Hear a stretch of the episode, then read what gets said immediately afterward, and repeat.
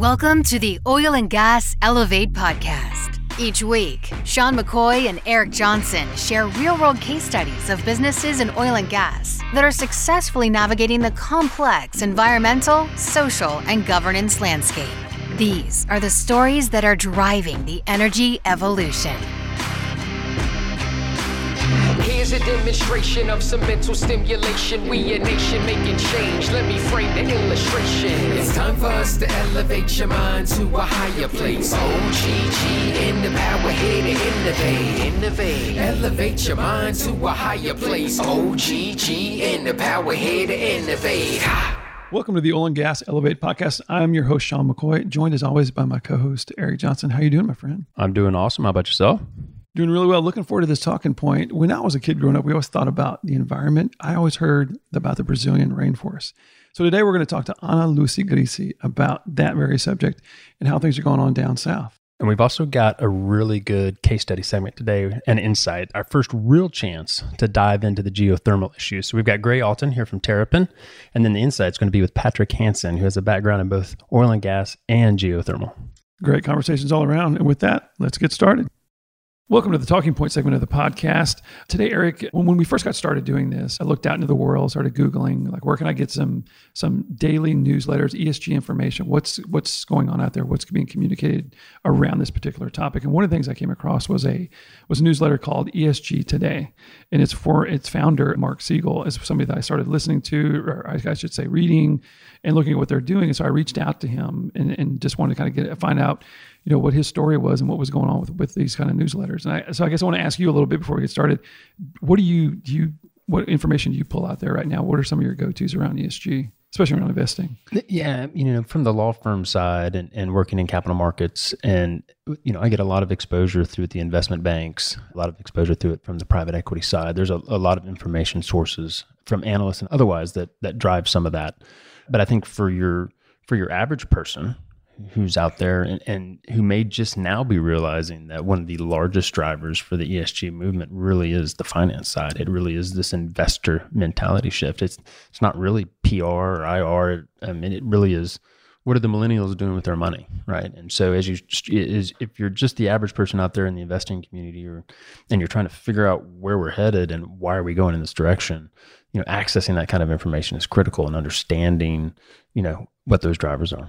Yeah, which I think sets up nicely for for what Mark's getting ready to tell us. And so before we bring him on, we're going to tell a little bit about his bio.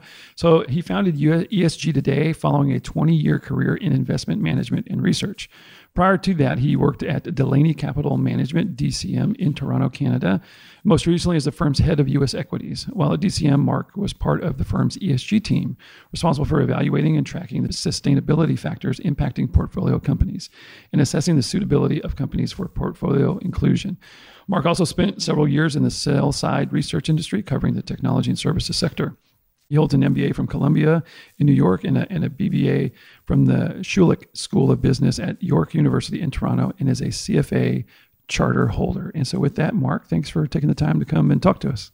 Great. Thanks, Sean. Hi, Eric. Thanks for having me on. You're welcome. I know when we first talked, one of the things that really intrigued me was kind of the founding story or the creation story around uh, ESG today. Can you tell us a little bit about that and what the factors were that drove you to, to create the, the newsletter? Yeah, so like you said, and, and as we discussed when we first met, I come from an investor background. You know, I'm an investor by trade. I spent 15, last you know, the last 15 years working for a mid-size investment management shop in Toronto. And we had like a very straightforward investment approach, you know, long only, equity focused, very broad market, all of us generalists. And, you know, the sustainability angle of investing, the ESG side of things, really was not honestly on the radar at all for us until quite recently. It was not something that really came up in conversations, maybe from the governance perspective, because we always thought it was you know very important to know who was running companies and who was who, what was going on behind the scenes.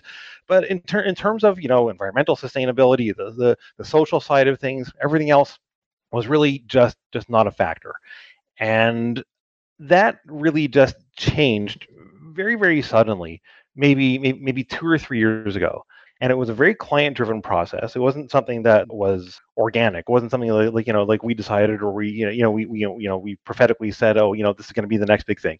It was just a process that you know one client two clients and then it almost like something had happened in the world that just caused a change and we were getting lots of questions about es you know about the esg and esg was not like even a, even even a term i'd heard probably until until maybe you know four or five years ago which is interesting because now i'm running a company that you know has it in the title and you know we really had to go and investigate our entire portfolios for for you know for for esg and take you know a whole new look at like at investments from a sustainability perspective you know you know what i found interesting is that you know, we were really coming out at this from point zero. You know, we didn't really know where to start. And even turning to our clients, interestingly enough, I found our clients didn't really know where to start either. They would come and say, you know, our clients didn't come and say, can you please tell me, you know, like, you know, what the greenhouse gas emissions of my, of my portfolio are.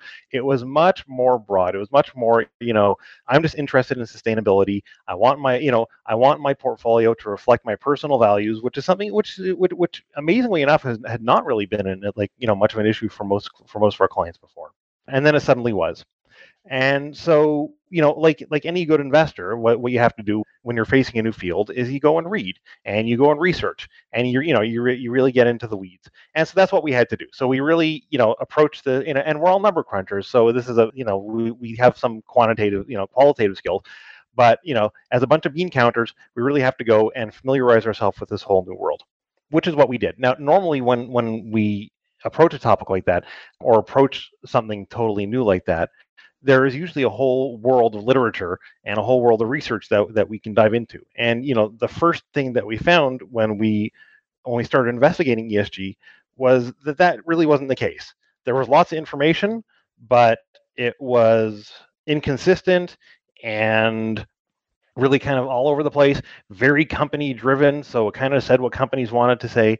And it was, you know, as an investor, your job is to compare one thing to the next, one investment to the next, one company to the next, and it was, you know, virtually impossible. You know, uh, first thing, you know, we went and break things down into categories. So we wanted to know, you know, environmental sustainability of our companies. And so we would go and you know investigate company by company, and we would come up with basically the you know these, gloss, these glossy reports that some companies would have and compare it to another one and the information be completely different completely inconsistent and there was just you know really nowhere to turn to. So we went and hired one of the main esg rating companies. We figured okay so that's a nice place to start let's get these guys to sort of you know spell things out for us and you know give us ratings and all that. And and that actually helped a fair bit just in terms of categorizing finding out what was important finding out you know where to focus our you know where to focus our efforts finding out what the topics were on environment on, on the environmental side on the social side on the government on the governance side that you know that they found important but even within that, we found that there were lots of holes in terms of we were dealing with sort of with sustainability experts, but these guys didn't know a lot about companies that they were actually following. So, you know, in order to sort of marry our expertise to theirs, we really had to go back company by company and start from scratch on our entire portfolio of, you know, maybe maybe maybe 100 100 holdings and and really start from scratch and find all of the thought all, all the things that we thought would be relevant from an ESG perspective. And this was a massive undertaking. And, you know, I probably went from spending, you know, I guess 0% of my time on ESG to maybe 50, 60% of my time on ESG for the last two years that I was working in the field. And like I said, what we found was just this wild west of data where, you know, things weren't comparable. It was really hard to figure out what the what the main topics were. And you know, when I when I eventually left that world, and I decided to sort of step back and figure out what, what you know what my next steps would be, I, I figured, okay, so let me look back, you know, at what I'd been doing, and you know, as my job as an investment as an investment analyst, you know, what were my biggest pain points? And by far, the one that jumped out at me the most is what I'm talking about right now. Is is about trying to figure out, trying to make heads and tails of the ESG world. And I thought, you know, what would have been great to have if you know when I was in that world. And I thought, you know, what would be really amazing to have would be a source of information that, like a news source of it, a news source that really told me a lot about what's going on in the world of ESG in terms of, you know, take a very broad look. What are companies doing? in terms like you know on the environmental side on the social side where is it the capital is flowing because that you that's that's going to tell you a lot a lot more than the data that they're putting out we know where the actual capital is going is going to tell you a lot about you know where you know where where they're focusing their efforts. What are the issues in terms of reporting? Because like I said, reporting was just a mess. And was there anything you know? Are there any initiatives that are happening in terms of making some kind of some kind of order out of this, some kind of standardization that'll help on the ESG side? And I thought you know coming up with you know a central source for all these types of stories for capital flows for what's happening on the environmental side for you know like the, the, one thing that, came, that that kept coming up that kept coming up over and over again which is obvious because there's so much capital going towards it is the energy transition side you know lots of money tons of money going into renewable energy. So where's it going? Who's spending it? You know you know it's the, the kind of things you, you'd really want to know as an investor. Something that really started to evolve, I think even more since I started it, was the world of sustainable finance with all these new instruments that, you know, are fascinating for investors that are popping up. So, you know, so what, you know, what are they? Who's issuing them? How much, eh, you know, how much is going on? How is it evolving? So coming up with, you know, sort of a central source for an investor to come to and look at and say, okay, what is happening in the ESG world? What are the things that I should be focusing on? Where is capital flowing? So I kind of want to felt that, that, you know, I wanted to be the thing that I was lacking, right? I wanted to fill that void. So that's what that's what I formed ESG today to do. Mark, love that background story, and there's a bunch of stuff I want to unpack because you had, you made I, you can't believe how many notes I just took during that little conversation right there. But I do want to circle back and talk a little bit more about ESG today and, and make sure people understand it. So you're more than curating news articles, right? We've, we've got more than that going on. But talk a little bit about your model. I mean, is this a subscriber model? It sounds like the main demographic is the investor community, but I'm sure others would find high value in, in following ESG today. Just so I wanted to understand a little bit more about you know, if somebody goes to ESG today, what what are they seeing? What what, value are they pulling out of that? And and who is from a subscription standpoint, kind of who who your main subscribers at this point? Yeah, so it's not, it's not a subscriber model. I mean, at the moment, it's, it's, it's advertising driven. I toyed with subscriber, but I felt like sort of wanted to get the broadest audience that I could. And I do speak, I think, primarily to investors just because I am an investor and that is my voice. Although I assumed, and I, you know, I can see that I that I was right that you know the next level of people reading would be you know like issuers because you know i mean they have to compare themselves to others. They want to know what's going on in the world just like the investors do. I mean in a, in a way they're the biggest investors in their own businesses too. So you know we're all investors in in some sense. And you know the value that i would like investors and issuers to get is just some kind of clarity and understanding on what is happening in the esg world of business and investing.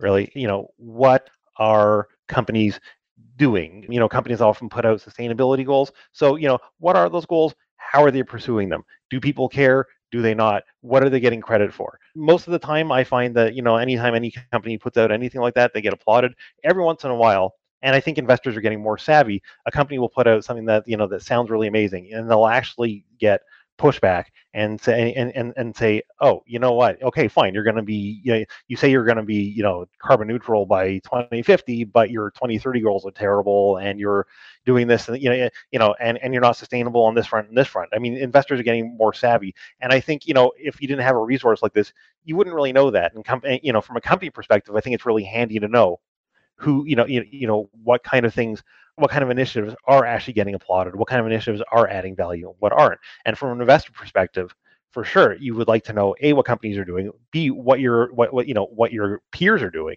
what, you know what kind of funds they're doing, where their fund flows are going. Eh, you know, is ESG actually you know you hear about it a lot, but are are, are funds actually flowing there? Uh, you know, I, I put out an article today that that mentioned that in Europe, I mean, for for 2020 ESG ETFs accounted for more than half of the entire inflows for the whole industry for the year, which is just amazing. So, it, you know, it, I think as an investor, I, I, would I would really want to know that is it just talk or is money actually going there? And so that's the kind of value that I want to add. You said something earlier that is one of the things I wrote down. You know, from your investment manager perspective, y'all's pivot into the ESG space. It wasn't some you know revelation that you guys necessarily had, but it was quote very client driven. And I think for many in the oil and gas industry, you know, I wrote about this extensively a little over a year ago, and I know the ESG wave is coming. And I think many, you know, may have shrugged their shoulders in reaction to that, but you're right. It's very client driven. Where whether it's clients of you know investment funds, whether it's limited partners inside of a private equity fund, you know, they are driving these decisions in an ESG direction. The tidal wave has come because of that. I think a lot of people focus on, you know, politics and what is what is Biden going to do versus Trump and those kind of things. And I always tell people, you know, what has happened over the last two to three years has happened regardless of Trump. It is a private ordering. It is a revelation inside the investment community that there are trillions of dollars that want to be driven towards ESG. And so knowing and understanding what's going on, what's working and not working, I think is key. And I, and I love that ESG today is doing that.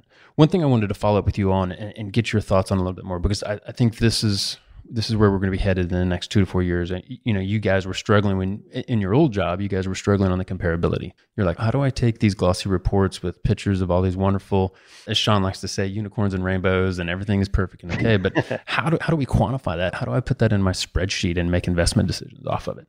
I think we are heading towards some synthesis around reporting frameworks, and eventually we'll find ourselves, especially for large caps, eventually find ourselves in a situation where just like you're reporting on revenue and earnings and everything else, you're going to see very specific KPIs or key performance indicators around the ESG universe.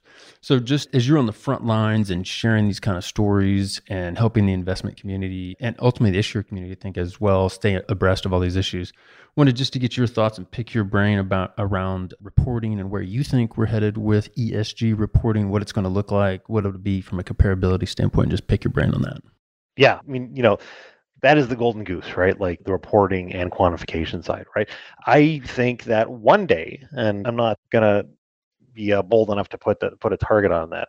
I think one day ESG reporting will be part and parcel of company reporting in general. You know, I think just like we report our revenues and earnings, I think we're going to be reporting ESG factors as well. And you know, and and I think that's a tide that that, that that's not going to turn. I think you know that's just the way we're heading. There's a long road to get between here and there you know i mean the thing that i hear over and over again not just in my you know not just my own experience but it's you know sort of validating to hear other people's the other people here but i hear over and over again that boy i'm interested in esg investing. This is from you know from an investment management perspective but i just don't have the data. But you know the you know what i like to do is i i, I like to go read 10ks 10qs and get data out of there and i just can't do that on esg and so therefore i just you know it, it's just not it's just not an option for me so i can't I, I can't do that. And i think the world's definitely changing and definitely is is going to those holes are going to be filled. You know, you have initiatives and organizations that have taken upon themselves to you know basically to fill that void. You have organizations like SASB like TCFD who are you know who are trying to develop standards for either specifically for climate or or for sustainability in general and actually have proper reporting frameworks that create consistency and create standards so you can actually look at companies across industries across regions you have you know a recent initiative started by ifrs who are basically the guys who are behind financial reporting. They now want to they, they now want to be the guys who who create like the standards from a sustainability perspective. So you know like i said you're gonna if, if you're gonna see the world of sustainability reporting evolving to basically join the world of financial reporting i think that's a big way that's going to happen is the guys who are in charge of financial reporting are, are, are going to take it over and I think it's going to be a shock. I think for companies who have to report this stuff, it's going to be really hard. Not just because they may, they may or may not have sustainable businesses, but I think the actual ability to go and c- collect a whole bunch of data that they that they haven't done beforehand that's going to be a big job. I mean, just think, you know, like 10 years ago, like what it was like for the financial institutions after the after the crisis when they suddenly had to, you know, hire thousands and thousands of, of engineers and data collectors to be able to keep up with the compliance. I think you're going to see that, and it's going to be much broader, and it's going to be over a broader topic, over you know, over over basically every company. You know, I mean, recently the UK announced that all reporting companies in a few years are going to have to follow TCFD reporting. I mean, telling you that is going to be a shock to these companies that have never had to do that kind of thing. And you know, that sort of opens a whole really, you know, really interesting topic. And I don't want to segue too much, but that sort of opens a lot of opportunities for data providers because you know, I mean, the way you collect all this stuff, and I think the way you know, I mean, I think the way it's going to happen is it's going to be a lot of AI-driven applications. A lot of companies who are basically really good at data miners, who are good at finding things. And I think it's going to create a lot of opportunity. And you see these guys kind of popping up, but they're sort of small now.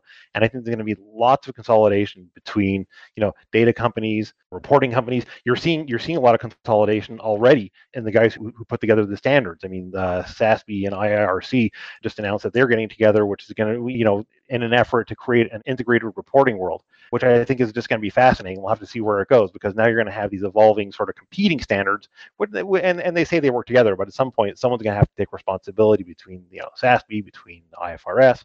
So at the risk of going on way too long on that topic, I think you know this is going to be one of the major major topics over the next couple years for investors and for sure for companies who are going to find themselves you know facing just a monumental task and eh, you know there's going to be lots of money to be made for, for you know for providers and a lot of pain i think for a lot of companies so in that vein one of the things that's interesting mark is i'm currently attending a esg credentialing class at the University of Houston in their energy department. Part of our advisory board is made up of different people from throughout some well-known companies in the in the oil and gas business.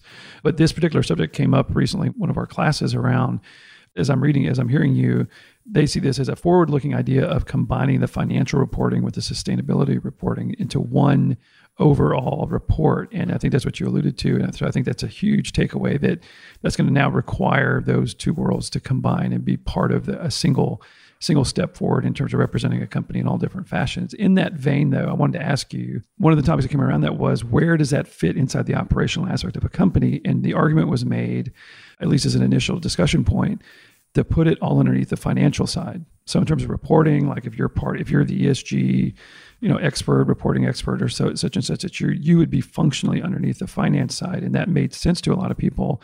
One of the only reservations was, so does that now make it all fiscally based, and then can that take away some of the aspects of ESG that kind of go beyond money in terms of that? And so maybe could you talk about, you know, you've had some experience, you know, bringing ESG into a company from an initial standpoint. Can you maybe talk about those areas a little bit? and how you might think it might work from a reporting or operational side for a business? Well, that's a fascinating idea. You know, look to me, like I said, you're you know you, you're speaking to you know an investor at heart, and the idea of quantifying everything is just so tempting for me. I love it, right? I mean, you know, I love the idea that you can put numbers behind something, and I love the idea that you can put everything in a spreadsheet. But you know, look, look, I mean, even financial reporting is not strictly quantitative. I mean, you, you look at a at an SEC filing, you look at a 10K and a 10Q, and there's a lot more, you know, words and you know words and sentences in there than, than, than there are numbers. So I think it all goes hand in hand. I think you know you're just going to have instead of a 100 page 10K, you're going to have a 200 page 10K, and a lot of it's going to be numbers, but you're going to have to put tons and tons of disclosure on things that go beyond numbers you know something's very easy to quantify you know you, you know what are your emissions? How many tons of waste are you putting to to landfills? You know what percent of your energy comes from renewables? You know some things are very easy to quantify. And some things i think just will always be on the on the, on the more qualitative side. And it's an interesting thing where you where you actually look at where investors are focusing their efforts. And you know i think you're sort of seeing the early stages of where things will evolve. Whereas you know blackrock for example you know with their with their landmark letter last year from Larry Fink saying, okay, sustainability is here and, you know, we're here to stay. And that said, they, they clearly focus very much on the climate side and, and you know and that is really stuff that you can quantify a lot of like i said you know G, you know ghg emissions and tons of emissions and you know percent of renewables and all that. Whereas other investors, you know, State, State Street has sort of decided that they're going to be the diversity guys, and that stuff's a lot more. You know, you can say, okay, so what percent of our of, of our staff comes from from from this background, or from from LGBTQ, or or or from different you know racial backgrounds. But I think that you know that by nature that is just a much more qualitative thing. You know, you know what what measures are we putting in place? what sort of uh, you know and these are all things you're going to have to disclose you know what are the practices that we follow it's it's going to be a lot more than, than than just than just quantitative. But the truth is, I think financial reporting is already much more than just quantitative, anyways. I think that's right. I think the scariest and saddest thing that I've heard so far today is that all 10Ks are going to go from 100 pages to 200 pages, as I read way too many of them. But I do think, to Sean's point, when you think about the natural place for this function to reside and, and those who already have the skill set in pulling together data putting it inside of a 10k or whatever disclosure document and then presenting it to the world that is you know that is that accounting side that is the financial reporting side of the company. So i think that makes the most sense. But you're spot on. When you do read that 10k whether you're in the management discussion and analysis section, whether you're in risk factors, what, you know, there is a lot of text, right, explaining, you know, what we're doing from a risk management standpoint, what we think the future looks like, what what is, you know, what does the outlook of the company look like, taking into account everything that we've extracted from those spreadsheets. But yeah, fascinating conversation. I think this was great. I would strongly encourage you, whether you're an investor on the private equity side and in the public company side, to navigate over to ESG today and, and check them out. I follow them on LinkedIn and I do read their stuff on a daily basis. So it's amazing. Mark, thanks for sharing with us today. All right, thank you. Thanks so much, so much for having me on. You're, you're welcome. And with that, so that'll do it for the talking point segment. Stay tuned for the quick break, and after that will be our case study. Hey, Sean, a quick note about our sponsor, Hewlett Packard Enterprise.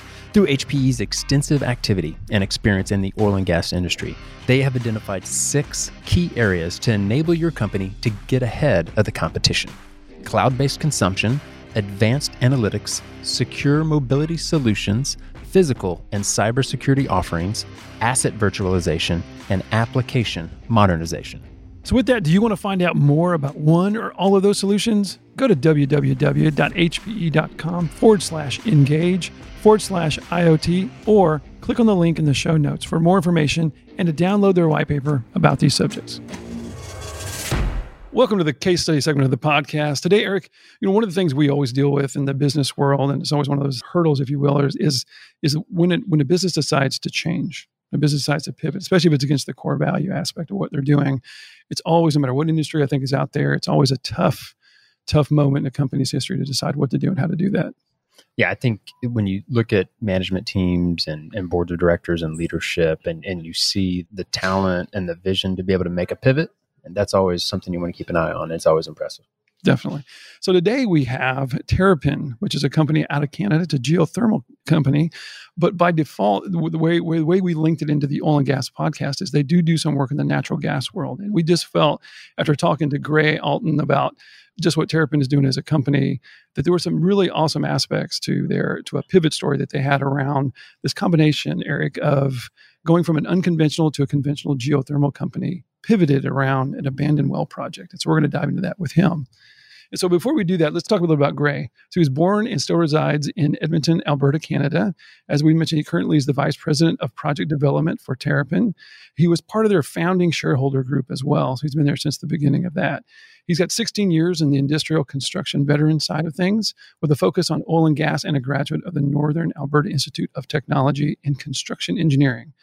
And when he isn't trying to do everything he can to help the clean tech industry, you can find him on a golf course or, like most typical Canadians, he still loves hockey. So the Habitant and all the rest of that good stuff and the Flames and hockey night in Canada. So, with all that, great. Thank you so much for coming on and taking some time to talk to us about Terrapin. Yeah, thanks so much. Thanks for having me on, gents. So let's kind of start in the to kind of help us lay out the what was the origin story, the the problem, the chasm, the vacuum that was created out there that, that Terrapin recognizes as part of the initial part of this opportunity. Yeah, as you know, Alberta and Texas, you know, there's a lot of similarities in the oil and gas industry. You know, you look at a map of Alberta, specifically around the amount of wells that have been drilled, it looks like a piece of Swiss cheese. You know, we've got a very active and we've had a very active oil and gas industry for a number of years, for decades.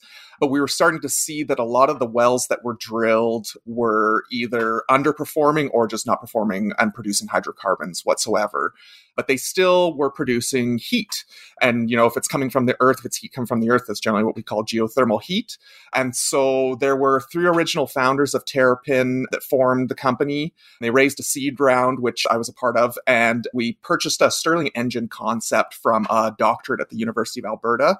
And the intention was to develop and patent a Stirling engine, which is a low heat temperature power generation unit that could be retrofitted onto these abandoned wells to produce small scale distributed gener- power generation.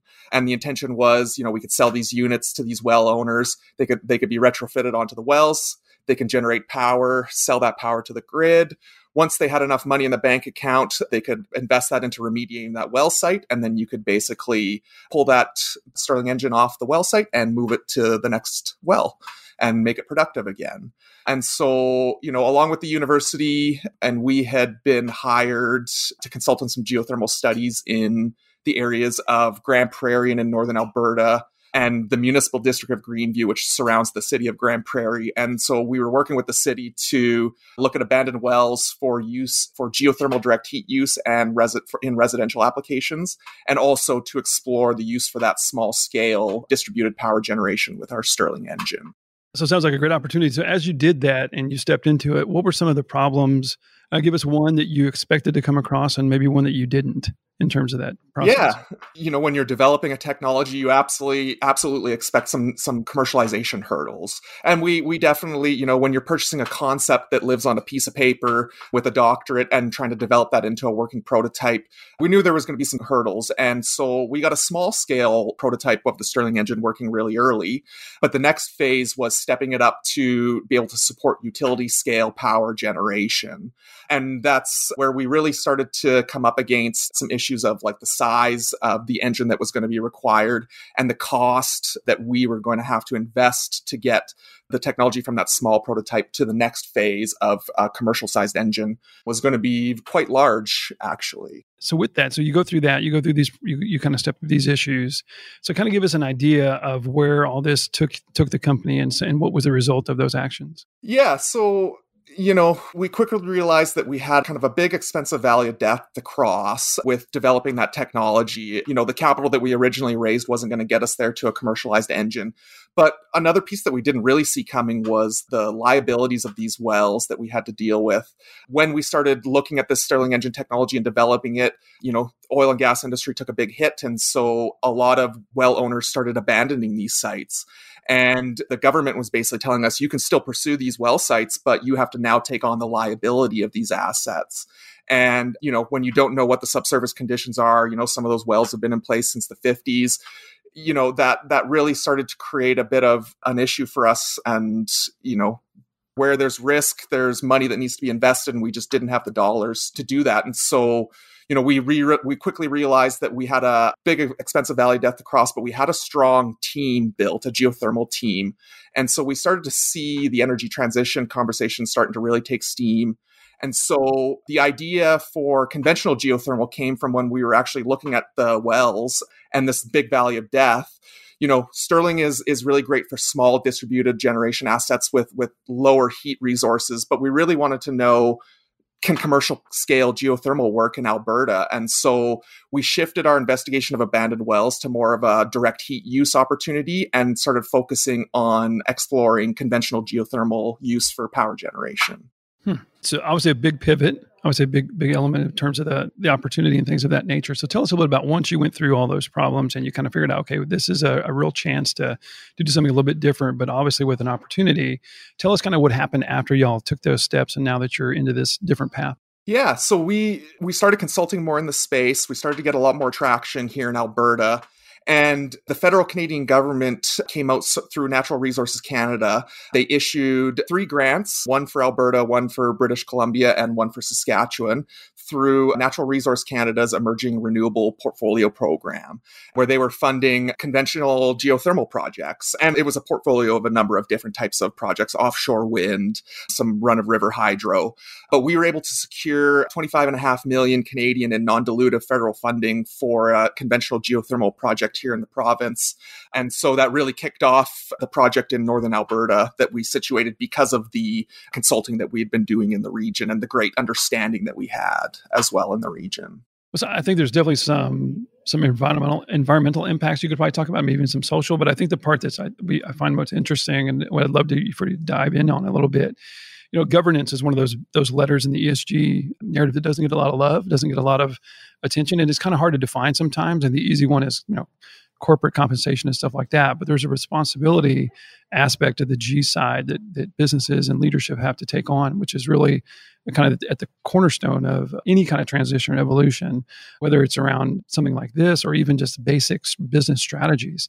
So, can you tell us a little bit about what it was like on the shareholder side, the executive side, and the decision making side as far as that transition and how that played out?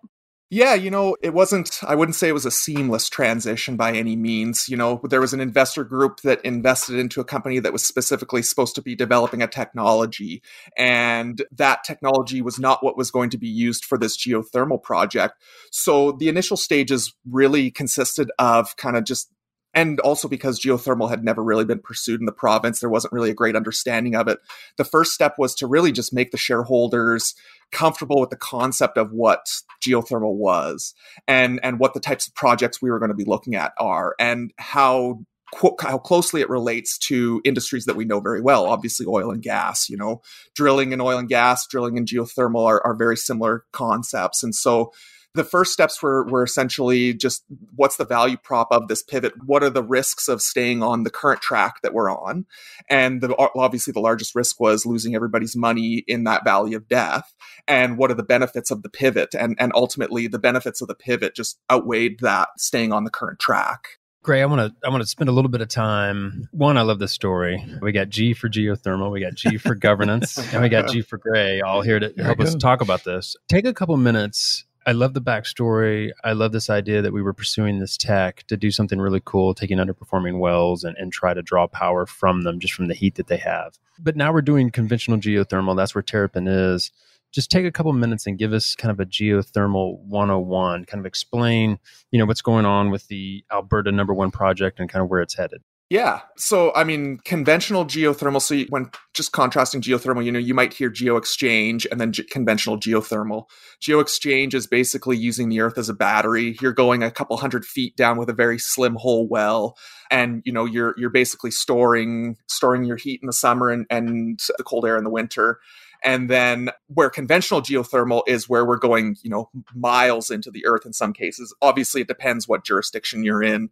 Places that ha- are more volcanic formed, have higher geothermal deposits where in Alberta here, we're going to be drilling about four and a half kilometers to get to our geothermal resource, which is considerable distance. You know, a lot of oil and gas starts topping out, you know, deep wells are three kilometers. And so the conventional geothermal project will be, yeah, four and a half kilometers to get to the resource. We're going to be producing about eight megawatts of power from the facility, but the parasitic loads will eat up about three megawatts. We'll be net exporting five megawatts. And that's of base load renewable clean power. We are, you know, we haven't drilled our exploration wells yet, so we are expecting to even be able to step up our flow rates. And if we do get the flow rates that we're projecting, we might even be able to expand the project up into the 10 megawatt range. So behind the power generation facility, there's also a district heat network. So in talking about geothermal heat, you, you talk about in a hierarchy. That really high grade heat you want to convert to power. That lower grade heat still has a lot of value, and you can use that to move it away from the geothermal facility. So we can pipe uh, heat as direct heat up to five miles away from its original source, where it can be used to offset natural gas use for heating. So, you know, if you need to fire natural gas for a kiln or a drying or, you know, space heating, we can provide direct baseload heat as well to those facilities. So, to switch gears just a tad, Gray, I'm kind of curious. Could you give a little bit of perspective as well around you have some oil and gas experience. You know what that industry is like. Geothermal, a lot of similarities, but obviously different. So, kind of tell us what you learned about this transition from a personal standpoint. If anything stood out to you professionally, that was kind of one of those big lessons around kind of this migration in terms of understanding of how you could utilize strategies and technologies relative to the company. Yeah, I mean, I think the biggest one that stood out to me was there was always a, I think, a fear that you know the renewable industry and the oil and gas industries are kind of kind of opposed to each other, and, and there there isn't always a synergy, you know. And I think I really learned through this process in developing a geothermal project, in that there's a lot of a ton of transferable skills between traditional oil and gas and geothermal, and so for me, it's about putting some of the harder hit industries back to work and repurposing some of those jobs that can be seen as supporting the industry instead of kind of standing against it and fighting against it. I love that aspect of it. You know, one of the things we've been talking a lot about during COVID and over the last, really over the last year, is especially in oilfield services, is just the the job loss that's that's gone on. And so this idea of reskilling a workforce or finding people, in all honesty, that really know how to drill holes really well, and if you know they're not tapping hydrocarbons, but maybe they're tapping heat and bringing that up. I mean, Gray, just to ask the question, when you think about the workforce that's working with you guys on the geothermal project at Alberta Number One, I mean, are you seeing a lot of that translation? Are you see, are, are, we, are you tapping into some of those traditional oil and gas resources you guys develop out that project? Hundred percent, yeah. You know, like the drilling partners that we're working with, where they don't even have to adjust the rigs. You know, the bore size of the holes, you know, traditional and gas are in, you know, the smaller, you know, under seven inch range. You know, we're looking close to 14 inch sized wells. And so, you know, the size is different, but at the end of the day, all those skills are directly transferable, you know, from the drillers and the subsurface folk right to the, the surface facility folk too. You know, the power facility is a typical power generation facility, you know, pressure vessels, piping, you're putting pipe fitters, welders, electricians back to work. These district heat networks are piping and fluids and heat exchangers. And the oil and gas industry, I mean, that's that's their, been their business for decades. And so, yeah, there's a, a major transition even through to like the regulator side in the environment. You know, there's again, you're looking at oil and gas regulations. There's a lot of that are going to be transferable into the the geothermal industry as well. You know, this is really our first episode about geothermal and love the project and love the pivot. Want to talk a little bit about Gray, where you and Terrapin and kind of where the everyone in Alberta thinks you know, Alberta number one, how does that fit into that overall energy source kind of spectrum from y'all? When you're talking about natural gas or you're talking about nuclear or anything else, how does that, you know, you guys are targeting net five megawatts right now, but how does that fit into the over overall power generation in Alberta and how's that going to play out? Yeah, you know, in terms of the power generation potential, it's obviously small in terms of how much power is going to the grid. And, you know, we really do put a lot of value into the power that's generated from these projects. But I think one thing that especially Terrapin and, and some of the geothermal industry in Canada specifically is putting a lot of value into these types of projects is really around the heat side of these. You know, geothermal is is a rare opportunity to produce a base load renewable emission free heat source. And so, you know, there's jurisdictions, you know, in Texas, you, you don't need to heat your homes nearly as much as I do. You know, today it's about minus 11 Fahrenheit with the wind chill here in Alberta. So it's significantly cold day. And so we have to fire a lot of gas for heating. And so the opportunity to produce heat from either abandoned wells or newly drilled conventional geothermal wells, I think is going to play a large role, especially in places like Canada and the northern climates that have to fire a lot of gas for heat. I think we can do a really great job of starting to offset a lot of natural gas usage with our projects. And yes, again, the power is very valuable, but you know, I think you're seeing the wind and solar industries are able to produce power at a pretty competitive rate. And so we really put a lot of importance kind of in the heat side of the projects. Yeah, I think Sean and I would say that down here in Houston, we don't see a lot of negative 11. No, we did. We, it was 32 today, though. I was very proud. I'm jealous. It, it very, does, very it, cold. It, for us, it is. So I want to ask a little bit about the finance side. We've seen this, you know, public surge, and, and obviously not just public, but it's actually happening. But we're seeing a lot of publicity around, you know, investment groups are, are pushing ESG narratives and pushing for clean slash renewable energy, and mega dollars going into, you know, massive amounts of money going into that right now, and I think we'll continue. Are you are you seeing that at the Terrapin level, or is there are you getting more true investors and, and and that kind of stuff in terms of this type of technology? Yeah, it's actually been pretty overwhelming, you know, when when you go out there and you announce capital raise, the amount of positive feedback we've been getting, the amount of interest that we've been getting from traditional funds, family funds, private oil and gas companies, you know, drilling companies, you know, it's pretty amazing to see even governments stepping up to see how they can support you know, I think you're seeing it. These are these are long term. The really nice thing about these these projects is, you know, there's geothermal wells that are still producing from you know the 40s and 50s and so people see these as a very long term baseload power producing project.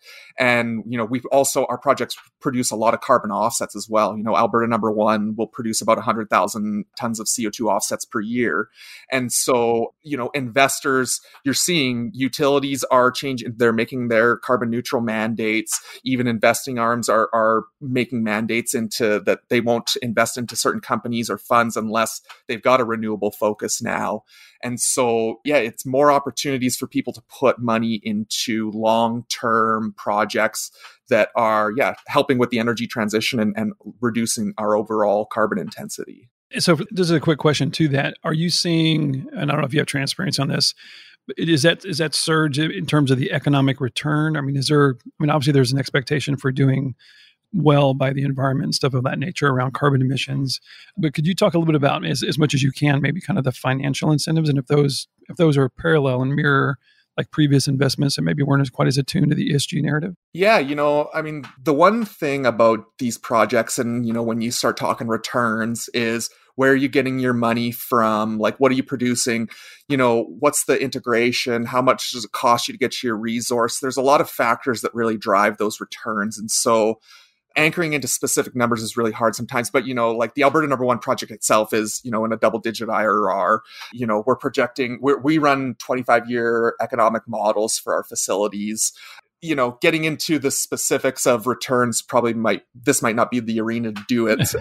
unfortunately. but they're healthy. They are healthy returns again, not because of just the power, but the heat, the thermal value of these projects. You know, for every one megawatt, a rough number is about every one megawatt of power that you generate. There's about eight times the thermal load available for direct heat use, and those direct that direct heat is what really drives the economics of these projects.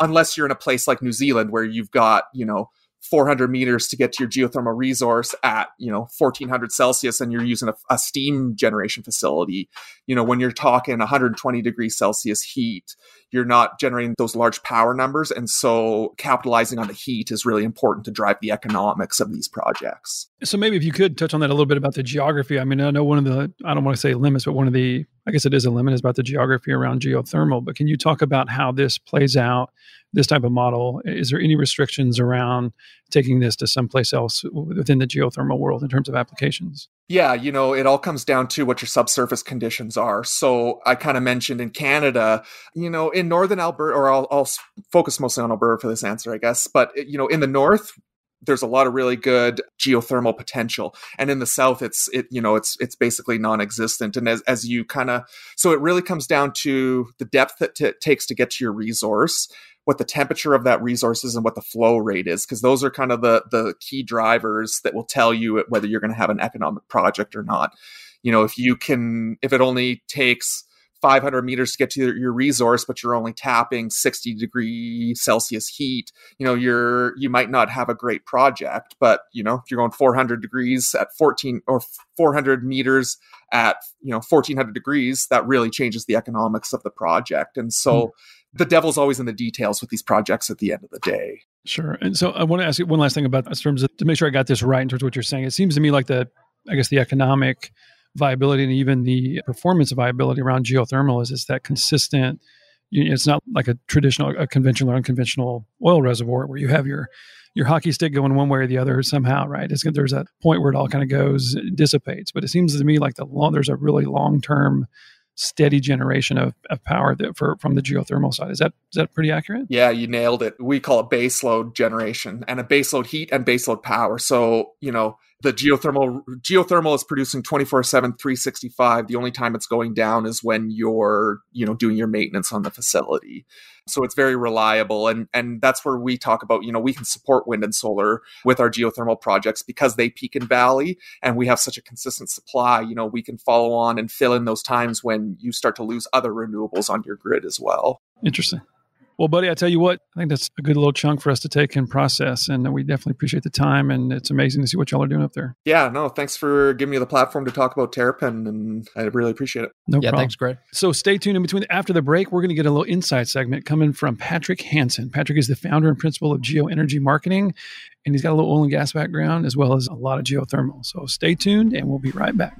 Hey, Sean, quick note about our sponsor, Hewlett Packard Enterprise. HPE goes beyond digital transformation. Their unique offerings can redefine your company's experience from edge to cloud to core. They can show you how to create a digital reinvention in oil and gas. Their experts can explain how to use intelligent data and infrastructure solutions using digital technologies like never before to open new revenue streams and results. Sean, where can our listeners find out more? It's a great question, Eric. They can go to www.hpe.com forward slash engage forward slash IoT or click on the link in the show notes for more information and where to download this white paper all about it. Welcome to the Insight segment of the podcast. We just got done listening to Gray Alton over at Terrapin Energy and this really amazing pivot story, I think, Eric, around you know recognizing an opportunity relative to you know some core aspects of what they did before, but also having this forward thinking look into what else can we tap into from a business standpoint. And because I know that's got to be, as I said before, it, it's a tough thing for businesses to do when they see this you know traditional way they've done something and it really have to change and step into something that they're not familiar with. Yeah, it takes it takes real leadership to pivot like that. And and one of the things I really liked about that story is leadership pivoted into some conventional geothermal but part of the story of conventional geothermal is it allows traditional oil and gas to pivot into geothermal as well, whether it's oilfield services or whatever, drillers, whatnot. So I think that's all kind of cool connectivity around that. Yeah. And so I think from an Insight segment standpoint, I was very fortunate that I actually had a personal friend that I knew would be great for this in terms of doing this. And so I reached out to Patrick Hansen, and he's the founder and principal at Geo Energy Marketing. He's got 15 years of marketing, brand management, communications, and strategic sales enablement experience in the geothermal industry. Patrick has spent his entire career helping energy service companies define their brand within the energy sector while positioning the promoting and promoting geothermal at every opportunity. In doing so, Patrick has worked with dozens of energy service companies to implement proven strategic marketing initiatives. In addition, Patrick's been a part of developing sales tools that leverage marketing initiatives to position companies for success. Prior to starting Geo Energy Marketing, Patrick was the director of sales and marketing for TNG Energy Services in Bakersfield, California, and the global marketing manager for Scientific Drilling International in Houston, Texas. He earned a bachelor's in international business management with a focus on marketing, as well as a master's in global strategic management at Dominican University of California.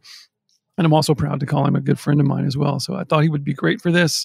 And he took the time to come on and talk to us about it. And so, with that, Patrick, thanks so much for coming on and being part of the Insight segment. My pleasure, guys. Thank you. So I think kind of the place I'd love to start uh, with your scientific drilling background, which is where you and I met on the in the oil field side.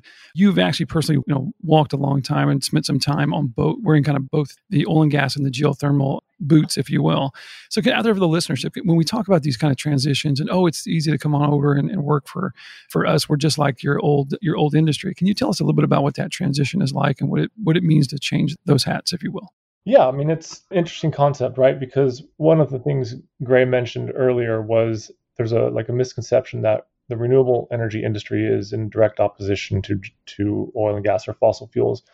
And there's a segment of of both parties that probably see that as an opposition, but really there's just huge huge opportunity. One of the reasons why I was hired on and brought on over at Scientific Drilling was they recognized an opportunity to further exploit and grow their market share within the geothermal space worldwide, basically because of the transferable technology and skill sets within their existing directional drillers and production loggers and, and what have you, and their technology. The geothermal industry, unlike solar and wind, requires you know very skilled engineers to operate drilling rigs that look very very similar to oil and gas drilling rigs and all the downhole technology is is similar down to the temperature ratings, right? And Ray was mentioning the different size of holes and the type of rock you're drilling into are really some of the only differences. And so when you look at the dare I say downturn or stagnation of the industry, oil and gas industry this year, there was a bunch of people out of work, a bunch of highly qualified people that were in their words, tired of the roller coaster of being laid off every seven to 10 years or even shorter intervals of the oil and gas industry kind of hit, hitting those peaks and valleys.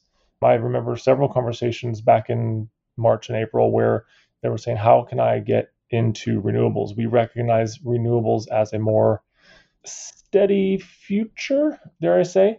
And I said, It's really easy. I mean, granted, the industry is smaller, the geothermal space is smaller than oil and gas comparatively, but the skill sets are, are are very much aligned. And Sean, you were using the word pivot a lot in, in your earlier conversation with, with Gray. And I thought you were doing that on purpose because there was a major, hugely successful virtual conference this summer called Pivot 2020, hosted by the Geothermal Entrepreneurial Organization out of the University of Texas, Austin, led by Jamie Beard and her team, and it drew thousands of people because it was geared towards that exact concept, pivoting from oil and gas and into geothermal and leveraging the incredible skill sets and knowledge transfer and, and technology transfers that are available and they're stacked, so to speak, from a rig standpoint or people looking for work. And so it's very much a timely conversation given the the market directions both are going in. And I'm happy to provide more insight and following up from what Gray was sharing regarding Terrapin. When we talk about Patrick, when we talk about reskilling the workforce and transferable technology and kind of some of the hope and opportunity that comes out of that, I think and to some degree the geography matters, right? My assumption is that there's not a, a great geothermal future in the Permian necessarily. But when we talk about the, you know, what boxes need to be checked for a great geothermal project, when you talk about the heat, flow rates, and whatnot, you know, Australia versus Canada versus United States. Could you dive into a little bit of that, uh, into that? Tell us, you know, what makes for a great geothermal project? Where do those geothermal projects happen? And, and how can how can people in our industry, the old traditional oil and gas industry and the oil field services side, you know, where would they need to be? Where do they need to go to kind of, you know, tap into that opportunity? Sure, that's a that's a fantastic question.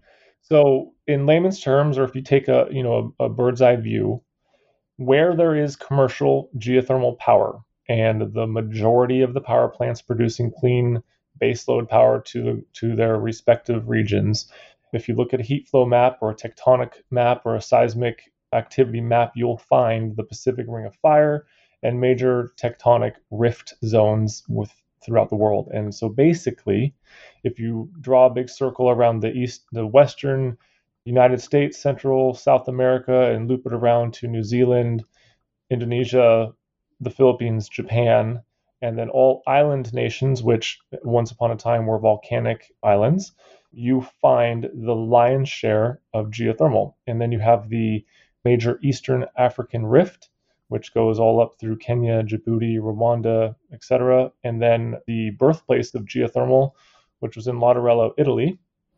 And then the large or the fastest growing region in the world is Turkey. And those are all based on either volcanics or tectonic zones that bring the heat closer to the surface because everything boils down to, no pun intended, to the economics of obtaining the resource. There is geothermal potential every square inch of this planet if you drill deep enough. But geothermal has an incredible upfront capital intensive requirement to drill these wells to prove the resource, to hit the pay zone, so to speak. And you want to find the cheapest, fastest way to get to that. And that's why geothermal is most prevalent in the Pacific Ring of Fire area and then island and tectonic regions. So that's where you have to be if you want to be in the action, so to speak. And some of the hotspots are Northern California in an area called the Geysers, which is to date the largest geothermal active geothermal region in the world, and that's driven largely by Calpine Corporation. And then staying in California, the Salton Sea area, which is, you know, southern Southern California, about 10 minutes north of Brawley. And that's where CalEnergy Corporation, which is a Berkshire Hathaway company, and Energy Source, which operates Hudson Ranch Power Plant, have their major geothermal operations. And then it's peppered throughout western Nevada, which is led by Ormat Technologies. And there's pockets of geothermal developed and in development in the rest of Nevada, Utah, New Mexico, Oregon, and there's potential everywhere within the western US. So if we're talking to a, a oil and gas industry largely based in the North Americas, then the West is where you want to be. And then wherever else worldwide that I've already rattled off. So I want to say that so you and I have I told everybody we're we're personally friends. And I had a personal podcast way back that you actually came on and talked about through about three years ago. You came and talked about geothermal. And I remember you were very passionate about it, like you just are. You were very complimentary of the oil and gas industry. So this isn't something new in terms of the current market trend, and as far as like your your belief about this synergy between oil and gas and geothermal. But I wanted to ask you, you know, things are different now than they were, you know, three years ago around the oil and gas industry and just you know financing and marketing and all the rest of that stuff. In your world around the as you go out and start talking about geothermal, how have you seen it change over the course of the last year specifically relative to the pandemic and this this surgence of ESG narratives and ESG principles? How have you seen the market change and how are, how much are people willing more willing now I guess to, to say to have that conversation about this particular technology and energy source? Well, that's a, a great point, and it is a timely time, as I mentioned, to have this this podcast, this conversation based on the respective markets we're talking about and the employment opportunities or the relative activity, rig rates, etc. I am reassured that I've I'm in the right industry at the right time. Let's say that the attention, the momentum that geothermal is receiving worldwide and more specifically within the US has never been higher. The mainstay companies that I that I mentioned previously, the Ormats, the CalEnergies, the Calpines are incredibly active and their their 2021 plans are impressive compared to to what they've been in the early 2000s, et cetera. So seeing that consistency in development is encouraging for job growth. It's encouraging for our industry. Many of my clients are the mom and pop and the small to mid-sized energy service companies that provide, you know, critical equipment and or specific, specific or specialized services to the geothermal sector and and they're they're growing and they're doing great. And so it's a timely topic because we are growing and we need the investment. We need the decades of experience that all of these trained engineers and, and industry leaders within the oil and gas industry can provide. And that doesn't mean if they're currently employed, they have to leave and enter the geothermal industry. That just means championing and carrying that flag within their hallways of saying, hey, have you considered this or have you have you looked at geothermal here because of the transferable technologies or because of the investments that a BP or a Shell or an Oxy are doing in the clean energy space. We desperately need that to catapult us up to being more synonymous with the solar and wind industry. But what people often forget is the sun doesn't always shine, the wind doesn't always blow, but geothermal once developed and there's a there's a surface equipment to exploit that resource, it's never going away. You don't have to have, you know, an oil or gas fired plant to to turn on at nighttime or when the wind doesn't blow geothermal is baseload. And so when you get down to to those types of discussions with the utilities when power purchase agreements come to the table, it's a very easy argument to make. Geothermal is always on. That's never going away. Yeah, Patrick, let's expand on that a little bit because and, and I asked I asked Gray that question as well, but when you think about geothermal in the spectrum of power generation and and how that plays out, when you think about solar, you think about wind, you think about nuclear and natural gas and oil and everything else. Obviously, it's always on. I guess the core of the earth is always hot. so, Typically. to the extent you can access it. So, talk a little bit about can it really function as a baseload power generator? You know, you think about coal exiting, and we think about trying to bring on other base loads that, you know, there's such an opposition to nuclear, mm-hmm. I, I, mm-hmm. think largely emotional. But talk a little bit about how it fits into the overall spectrum of, of various power generation opportunities that we have in front of us.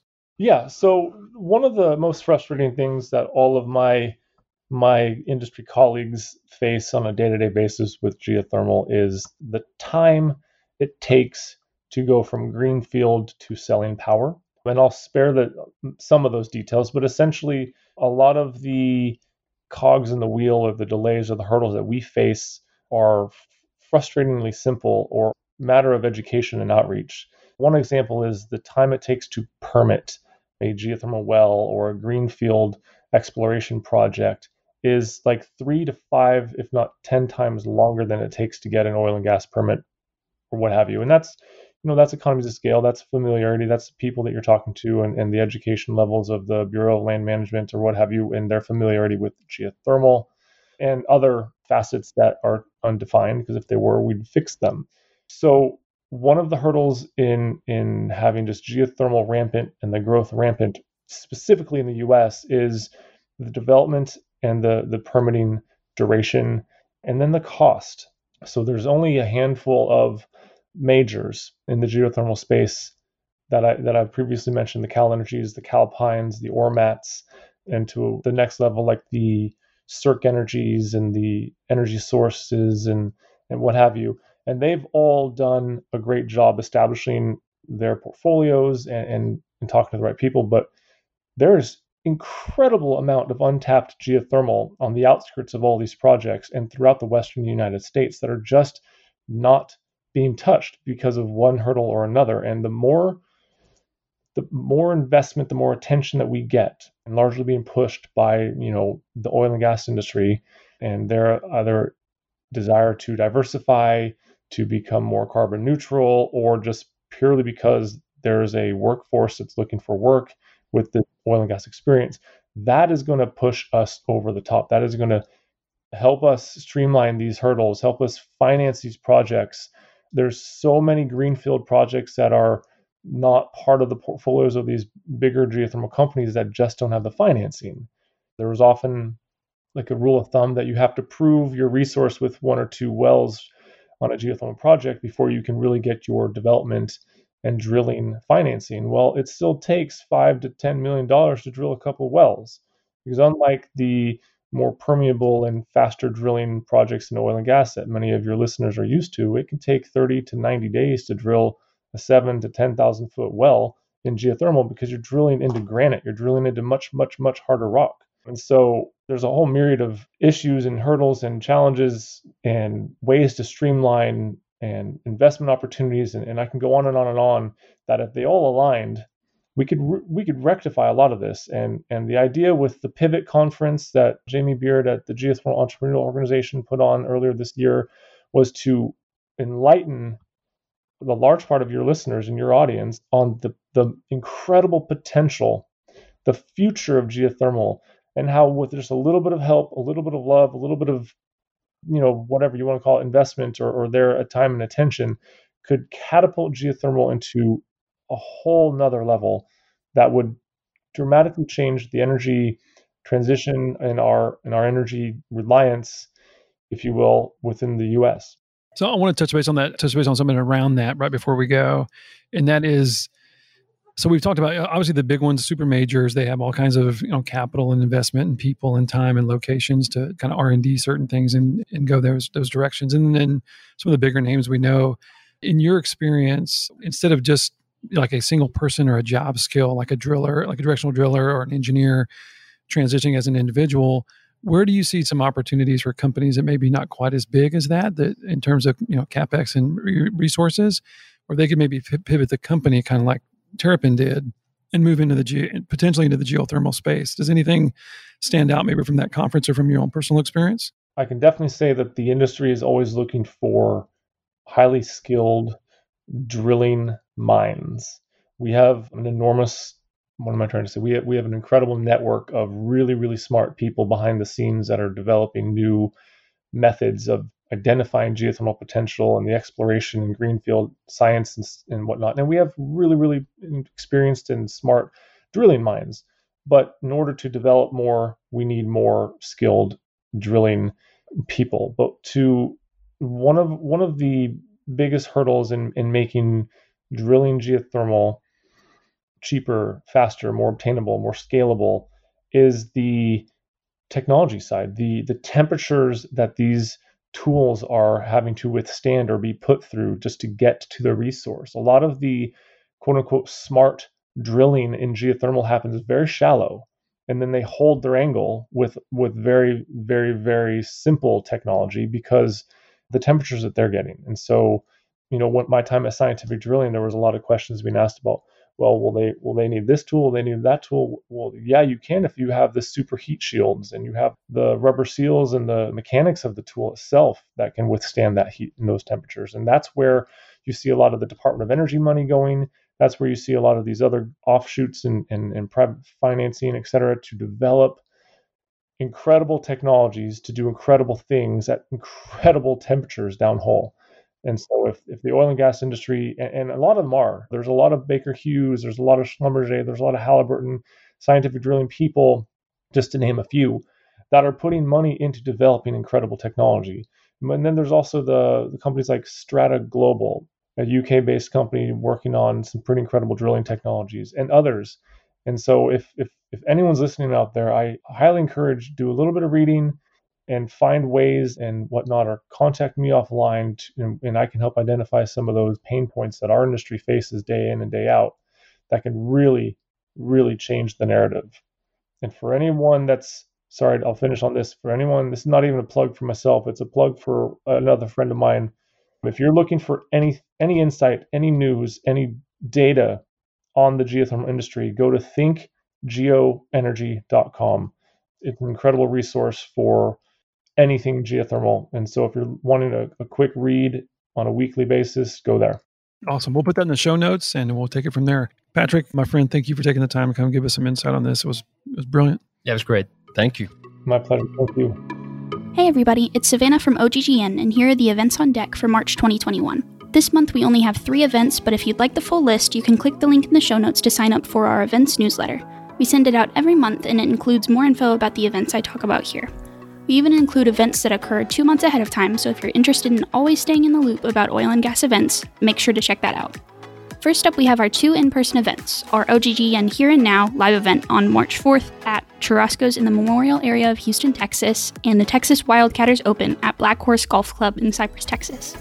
Next up, we have our three online events CERAWeek from March 1st to 5th, Transformathon from March 1st to 7th, and the TAMU SPE Career Enhancement event on March 26th. Other than these events, OGGN may be hosting some more live streams this month, so make sure to check out our Facebook, LinkedIn, or our website for more information about any of the live streams we have coming up.